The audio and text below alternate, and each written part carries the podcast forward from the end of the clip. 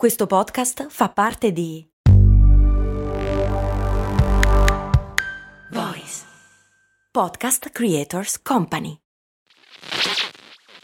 Ciao, sono sempre io, Max Corona, e ormai da anni racconto storie di brand. Devo dire che costruire un'azienda partendo solo da un'idea è proprio un'impresa, soprattutto se si ha una vita già avviata, con un lavoro e con mille altre responsabilità. È difficile trovare il coraggio e l'energia per credere in quell'idea che però bussa sempre più spesso nella nostra mente e magari ci tiene svegli di notte. Per questo motivo, prima di cominciare il nostro viaggio nel tempo, vi voglio presentare lo Startup Builder, un progetto di Startup Geeks che supporta anche questo ascolto, il cui scopo è proprio questo: evitare di avere rimorsi in futuro. È un incubatore online che in dodici settimane ti aiuta a capire se la tua idea può o meno avere un riscontro sul mercato e costruire tutti i documenti necessari per lanciare un'azienda e trovare finanziamenti da investitori. Insomma, riduce al minimo i costi e i rischi necessari. In quattordici edizioni ha supportato oltre duemila persone e li ha aiutati a raccogliere oltre nove milioni di euro di finanziamento. Scopri lo Startup Builder e prenota la prima chiamata gratuita per scoprire il potenziale della tua idea. Scopri tutto su w w w punto startup builder punto i t.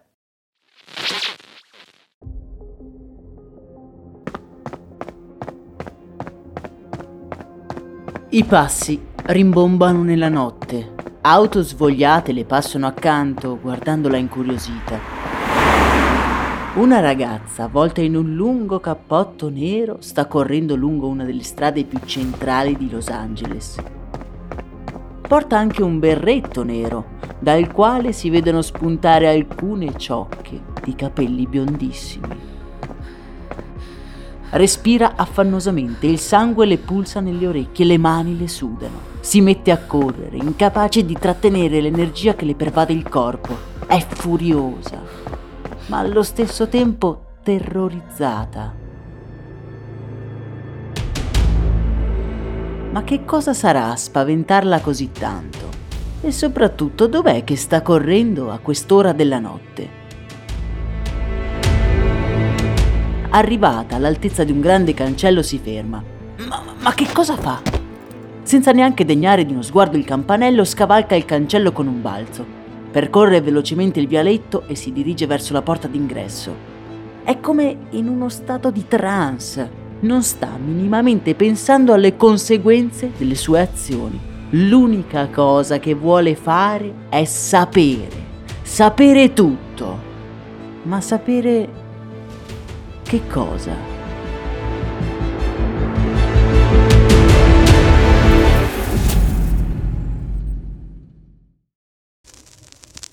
Max Corona, che sarei io, presenta Storie di Brand, un entusiasmante viaggio back in the future alla scoperta delle storie che si nascondono dietro i marchi più famosi.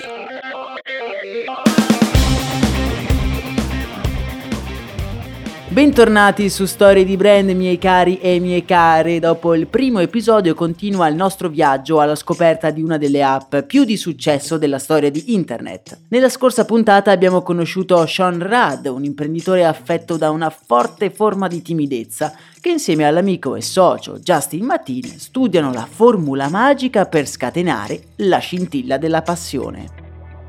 Il progetto, non a caso, si chiama Matchbox, scatola di fiammiferi. E dopo averne parlato con amici e conoscenti, i due si convincono di investire tutto quello che hanno in questa nuova avventura. Ci credono talmente tanto che il team si allarga. Entrano così nella forza vendita anche la sorella di Justin e la sua coinquilina Whitney, una giovane dai capelli biondi e lo sguardo di sfida. Vi ricordate dove avevamo lasciato i nostri protagonisti? Sono tutti riuniti in ufficio e stanno cercando un nuovo nome per Matchbox, che effettivamente è troppo simile al nome dell'azienda che ha deciso di puntare su di loro, Match punto com. Nell'ufficio c'è un'aria frizzante, si respira quell'entusiasmo di quando si sta per partire per un lungo viaggio, quando ancora si è ignari delle difficoltà e si assapora solo il dolce sapore dell'avventura. Quella sera la più attiva ed entusiasta è proprio la nuova arrivata. Non riesce a stare ferma, sprona gli altri e scrive convulsamente su una grande lavagna bianca. sprizza energia da tutti i pori e anche annodato i lunghi capelli biondi con un elastico. Ma chi è davvero questa ragazza? Cosa l'ha portato fino a qui e perché ci sta mettendo tutta questa energia per un progetto in cui non sapeva nulla fino al giorno prima?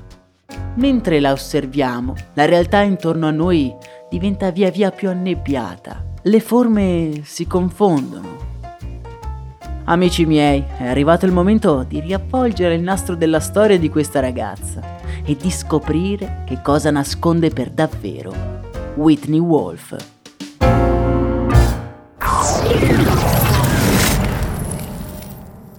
Texas, millenovecentonovantasette. Ci troviamo in un salotto molto curato e silenzioso. Seduta su un tappeto al centro della stanza c'è una piccola bambina bionda attorniata da una serie sconfinata di giocattoli sparsi sul pavimento.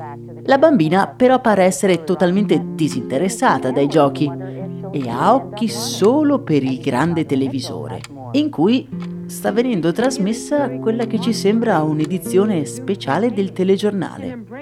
Guardandola meglio ci accorgiamo che la bambina non è né felice né assorta. Sta, in effetti, piangendo.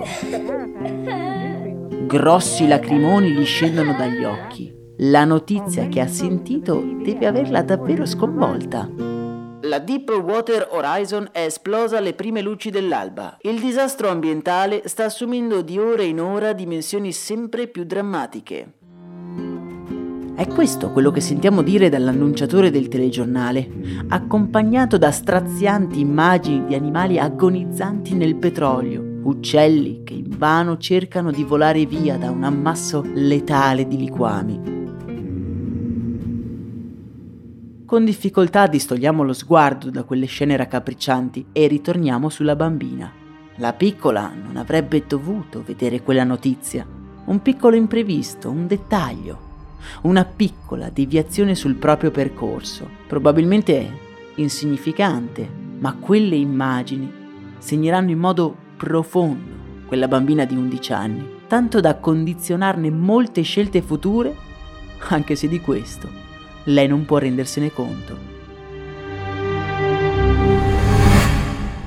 Whitney Wolfe nasce a Salt Lake City, nello Utah, una calda notte dell'estate del millenovecentottantanove.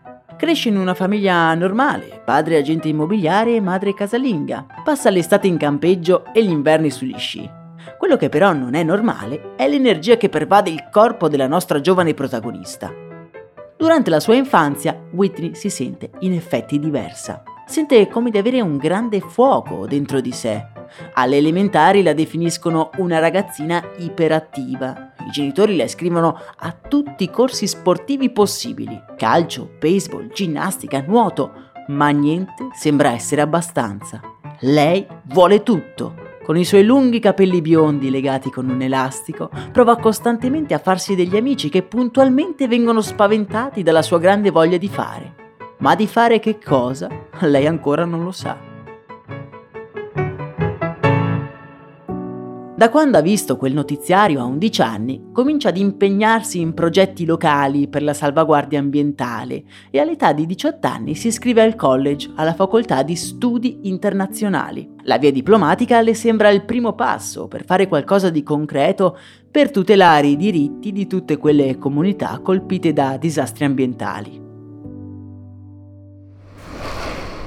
Ed eccola lì la nostra Whitney, sull'autobus diretto al campus. È in ritardo per la lezione, ancora una volta. E appena le porte del bus si aprono, esce di corsa, fiondandosi velocissima nel vialetto dell'università. Ah, dannazione, il viale è stracolmo di studenti e lei deve correre. Deve assolutamente arrivare prima che il professore chiuda la porta. Ok, ok. Ci siamo, ancora un ultimo corridoio e poi, sì, un'ultima curva, ormai ce l'aveva fatta. Svoltando l'angolo a tutta velocità, Whitney è andata a schiantarsi proprio contro un'altra ragazza che stava camminando nella direzione opposta, rovesciandole sul pavimento il contenuto del grosso scatolone che teneva in braccio. Oh, scusa tanto, dice Whitney cercando di aiutarla a raccogliere quelli che sembrano dei braccialetti africani. proprio mentre glieli sta porgendo, sente alle spalle la porta della classe chiudersi con un tonfo al cuore. Aveva perso, di nuovo, la lezione.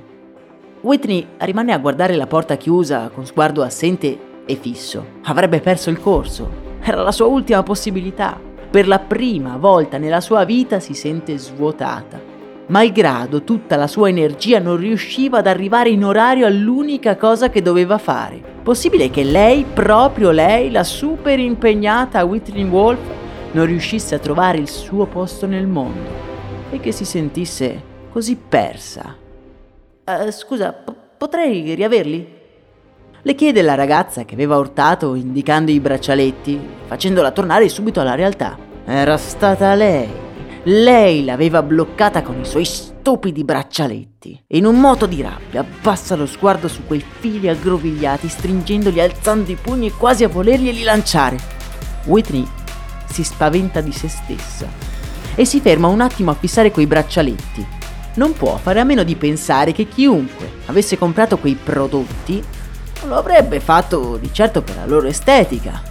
Colori sgargianti si riunivano ad una targhetta di osso intagliato finto. I classici braccialetti che si comprano per sostenere una causa ma che effettivamente nessuno userà mai.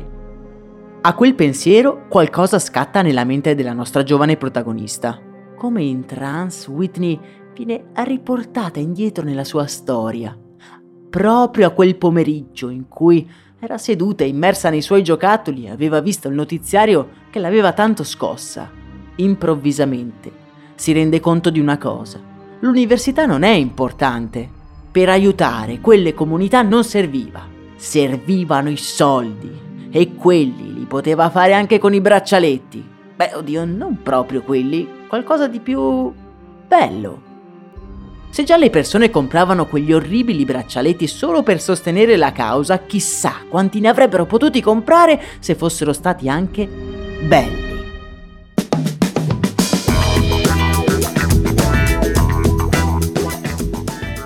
Quel giorno Whitney comincia a disegnare degli oggetti da poter vendere per poi donare il ricavato alle vittime di quel disastro che l'aveva così scossa da piccola. La sua energia è finalmente incanalata in qualcosa che può davvero riempirla. Perché, come abbiamo visto nelle nostre storie, amici miei, un business è così. Un buco nero di energie che ti risucchia fino all'ultima goccia di sudore. Ed è esattamente quello che la nostra Whitney sta cercando.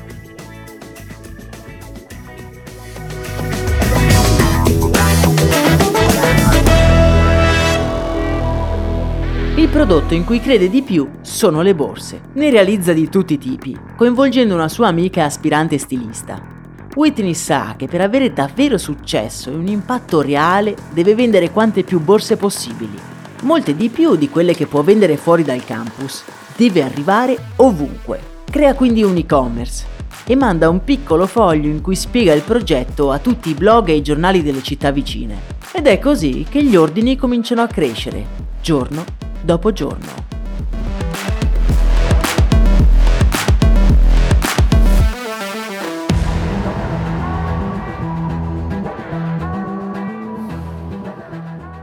Whitney, Whitney, apri Facebook, subito! È stata la sua compagna di stanza a parlare, all'aria sconvolta e anche un pochino impaziente. Tempo di accendere il pi ci e Whitney entra su Facebook. Oh, porca... Il suo profilo è letteralmente sommerso da notifiche, menzioni e condivisioni. Davanti a lei, una foto di una donna in carnagione chiara che, guardandola dritta in faccia, tiene in mano una borsa. Quella donna è niente meno che la famosa stilista e produttrice Rachel Zoe. E quella che ha in mano non è altro che una delle sue borse.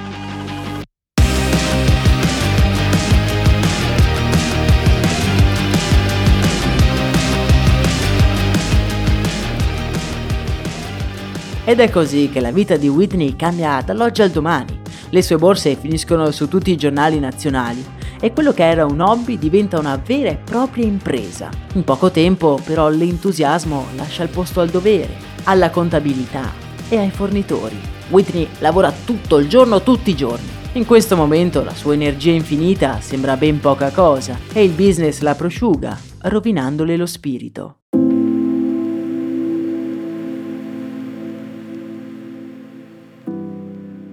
Per la seconda volta si sente svuotata, sente di aver perso la sua vera stella polare. Decide quindi di fermarsi e parte per il sud-est asiatico, dove comincia a lavorare in un orfanotrofio. Qui si sente lentamente rinascere, stare lontano dalla frenetica società americana le fa bene. In questa idilliaca situazione c'è però una piccola vocina nella sua mente che la fa sentire estremamente a disagio. Sente che quello che vuole fare non è quello che dovrebbe fare. Sente che lei è nata per costruire, che quell'esperienza di volontariato non può essere il suo futuro. In più, suo padre ogni sera la chiama e le dice: devi pensare al tuo futuro, torna a casa e ricomincia a studiare, ti prego. Whitney si considerava una ragazza forte, ma alla fine cede. Cede perché sente in fondo che quello che dice suo padre è vero. Sta scappando e non può farlo per sempre.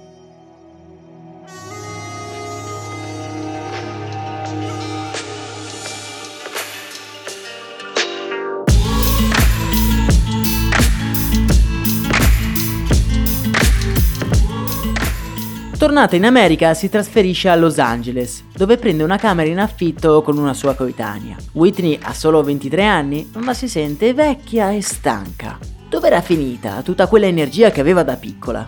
Si rinchiude nel suo appartamento e non ha nessunissima voglia di uscire. Ormai della ragazza che abbiamo conosciuto, piena di energia, non è rimasto un granché. Avete presente quella strana sensazione di immobilità che alle volte ci prende? L'immobilità ci fa stare male, ma attivarci ci spaventa perché sappiamo che le cose possono sempre andare peggio. L'unica che sembra davvero interessarsi alla sua salute psicofisica è la sua coinquilina, Alexa, che cerca sempre di spronarla ad uscire di casa, senza però un grande successo, almeno fino a questo momento.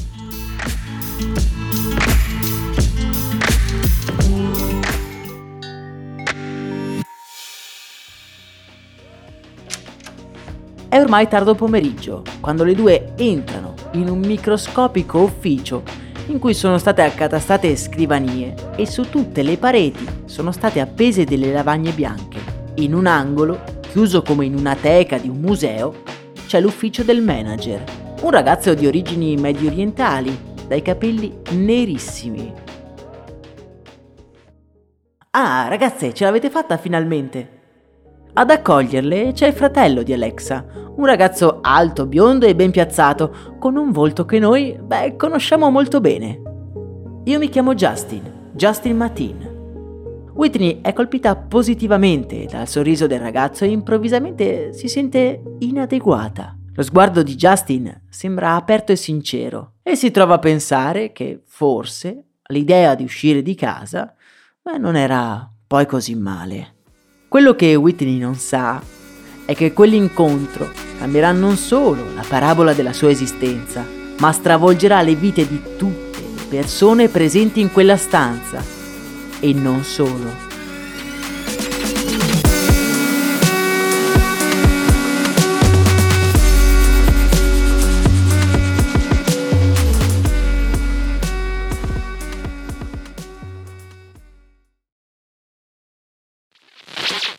Ciao, sono Max Corona e prima di dedicare tutta la mia vita a raccontare le storie di tre marchi più famosi, volevo avere un fast food, un fast food di zuppe per la precisione. Sì, sì, hai capito bene, un posto proprio come un vero e proprio fast food di hamburger, ma al posto dei panini vellutate e minestre. Avevo trovato anche un nome, So Up. Purtroppo non ho mai dato una vera occasione a questa idea. All'epoca lavoravo, dovevo pagare l'affitto, sapete, lasciare tutto per lanciare una startup mi sembrava un rischio troppo grande. Ed è un vero peccato che all'epoca non ci fosse un progetto come lo Startup Builder di Startup Geeks, che supporta anche questo ascolto. È un percorso pratico, concreto e flessibile che ti dà tutti gli strumenti per poter credere nella tua idea, aumentando così la probabilità di successo, e che in quattordici edizioni ha già incubato oltre mille progetti, supportato oltre duemila persone e aiutato loro a raccogliere oltre nove milioni di euro di finanziamento. Non è necessario lasciare il proprio lavoro e fare un salto nel vuoto per dar voce a quell'idea che ti tiene sveglio la notte. Se hai un'idea che vuoi finalmente realizzare, questo è il momento. Le candidature sono aperte. Prenota subito la prima chiamata di approfondimento gratuita. Trovi tutte le informazioni su w w w punto startup builder punto i t.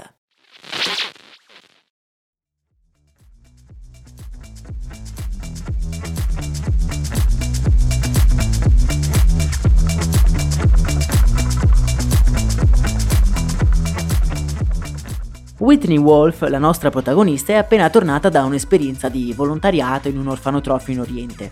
A Los Angeles si sente persa e depressa. La sua coinquilina Alexa la trascina in ufficio, dove il fratello sta cercando personale. Quel fratello è Justin Mateen. E tra i due scatta subito qualcosa.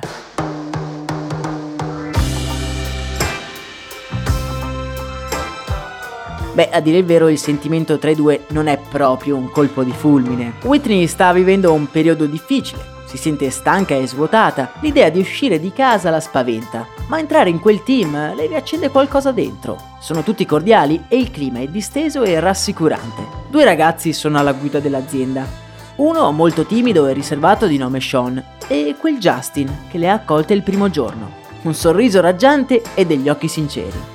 Loro legano fin da subito, lui la prende in simpatia, trascorrono molto tempo insieme a discutere di lavoro e quando sono seduti ognuno alla propria scrivania, alzano a turno la testa dal pi ci, sperando di incontrare l'uno lo sguardo dell'altra.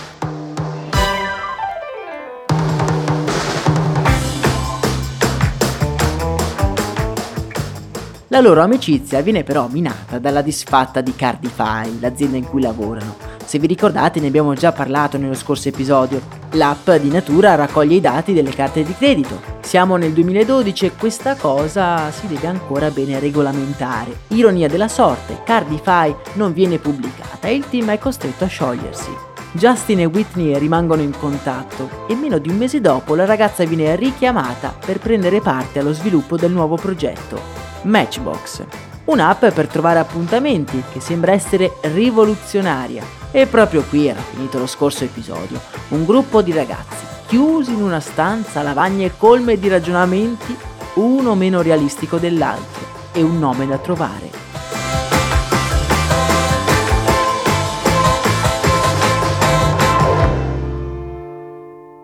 Whitney è l'unica in silenzio. Fissa assorta il logo disegnato da Sean, quello con la fiamma. La fiamma della passione, la scintilla del desiderio. I fiammiferi effettivamente erano perfetti. E quindi si trova a pensare, con che cos'altro si può accendere il fuoco? Beh, con della carta, ma però non va bene. Poi improvvisamente, un ricordo fa capolino nella sua mente. Sua madre, che nelle distese aride dello Utah, vicino alla tenda, accende il falò. Un po' di legna, degli arbusti secchi e la sua arma segreta. Tinder! Esclama ad alta voce. Nella sala cala il silenzio. Tinder in americano è un nome comune che si riferisce all'accendifuoco, ad un'esca, ad una miccia. Con un po' di immaginazione possiamo considerarla come la nostra diavolina. Serve per accendere il fuoco, la miccia per dare il via alla passione, una piccola scorciatoia per scaldarsi. E il nome è perfetto.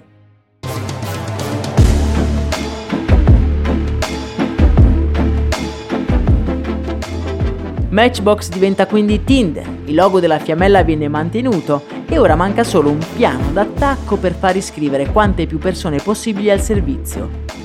Whitney si sente come se quella diavolina avesse acceso qualcosa dentro di lei, la miccia che ha fatto divampare la sua grande incontaminata energia.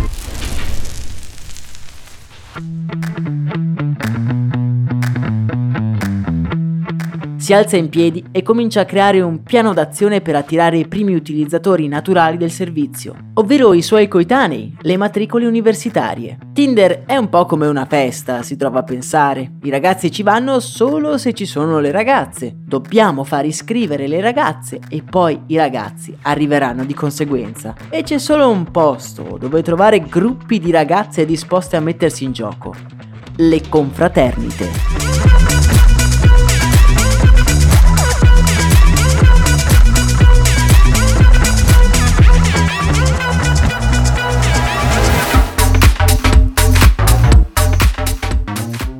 Già l'indomani, Whitney viene incaricata di intrufolarsi nelle confraternite femminili dell'Università della California per presentare l'app e idealmente far iscrivere quante più ragazze possibili.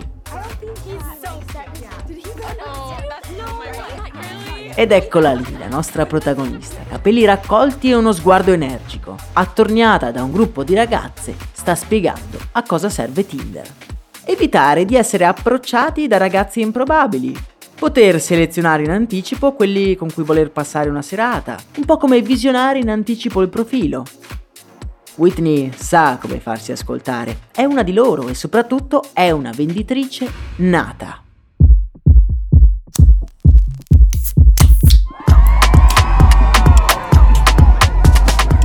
La sera si ferma in queste confraternite e mentre la musica si alza, le ombre si allungano, la lucidità è messa a dura prova e i contorni si smussano. Seduta in un angolo c'è Whitney, con il suo portatile aperto, a inserire dati di quelle ragazze che ignare continuano a vivere la loro vita.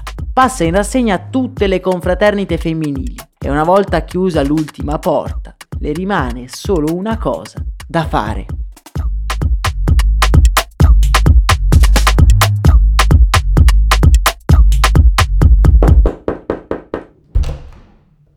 La porta della confraternita maschile si apre. Guarda, in questa app ci sono centinaia di ragazze e stanno tutte aspettando voi. Guardando l'espressione che si disegna sul volto del ragazzo che aveva aperto la porta, Whitney non può fare a meno di sorridere. Il suo piano aveva funzionato.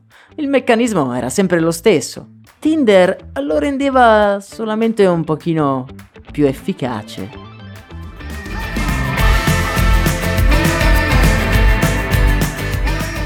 Ma la nostra guerriera non si ferma di certo qui, paga alcuni degli studenti più cool per parlare dell'app nelle caffetterie e nelle aree comuni. Tutti dovevano sentirne parlare e doveva essere percepita come una cosa cool. Un giorno Whitney scopre che la ragazza più popolare del campus avrebbe tenuto una festa di lì a qualche giorno.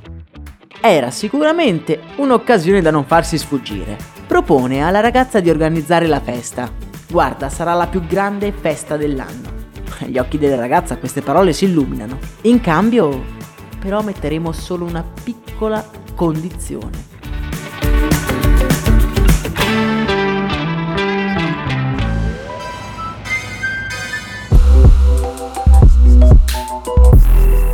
Alcuni giorni dopo, una lunga fila di persone sta entrando in un grande autobus dai vetri oscurati. Whitney ha pensato un po' a tutto. Servizio navetta, una villa con piscina, open bar e un bodyguard all'entrata. Un grosso omone con delle istruzioni ben precise. Potete immaginare chi può entrare alla festa, non è vero? Esatto, solo chi dimostra di aver installato Tinder sul proprio smartphone.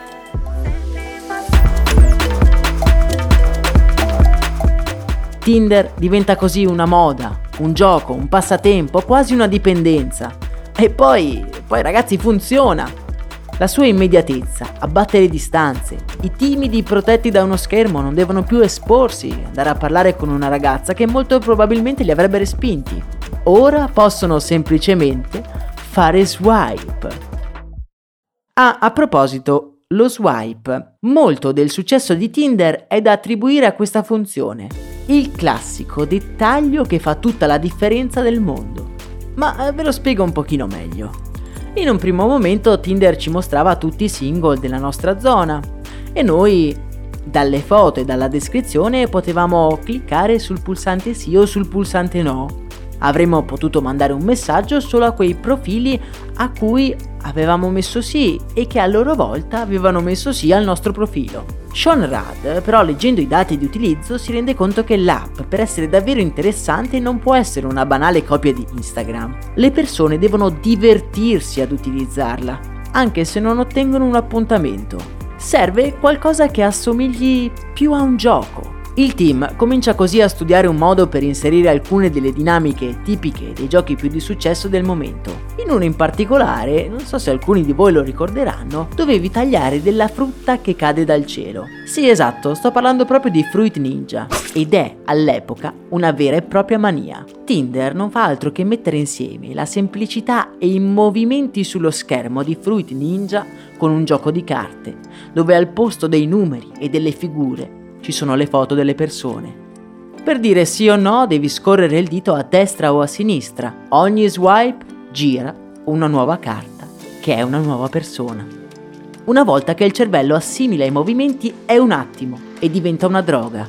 Con questa nuova funzione, Tinder è inarrestabile.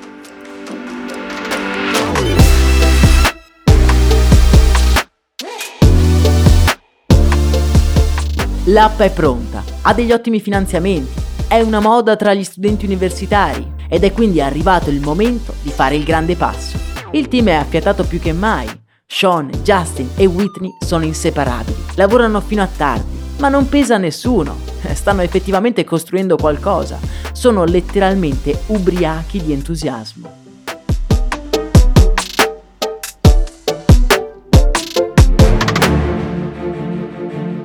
È tarda notte, tutti e tre sono chiusi in ufficio. Tinder li avrebbe resi ricchi, ne sono sicuri. Incapace di trattenere uno sbadiglio, Whitney prende un pacchetto di sigarette dalla borsa e esce sulla terrazza.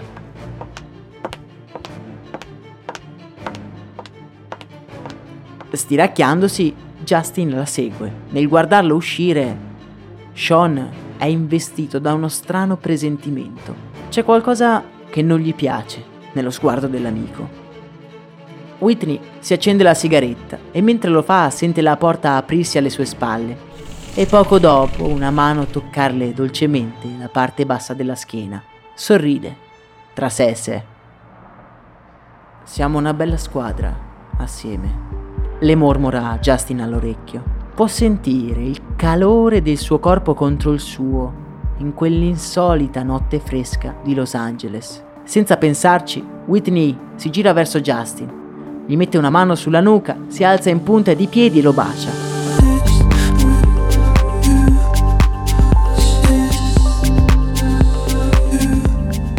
I due si sentono isolati, fuori, lì nella notte, con la città ai loro piedi, ma attraverso quella porta a vetri, un ragazzo timido li sta osservando. Sean sapeva che sarebbe successo, ma vedere i suoi due soci che si baciano lo getta nell'inquietudine. Sean dovrebbe essere contento per loro, e lo è, ma uno strano presentimento non lo fa stare tranquillo. Sente che ora che Whitney e Justin sono una coppia, il futuro è diventato improvvisamente molto più incerto.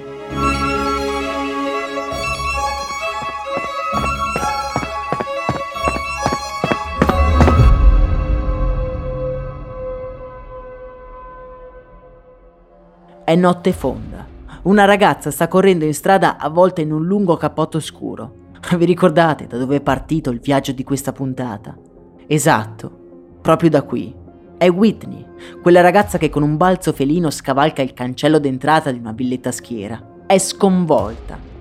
La mente è divisa tra la rabbia e la paura. Ha il respiro affannato e si volta di continuo.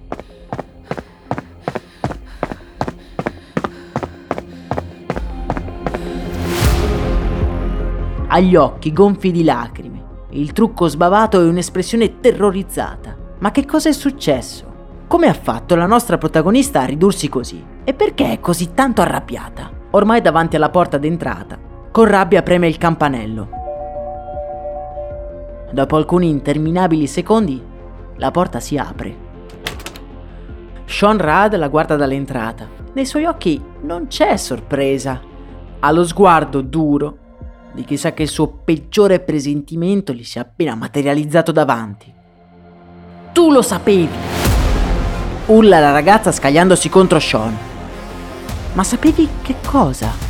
Perché Whitney è così sconvolta? Che cosa è successo e perché Sean non è sorpreso?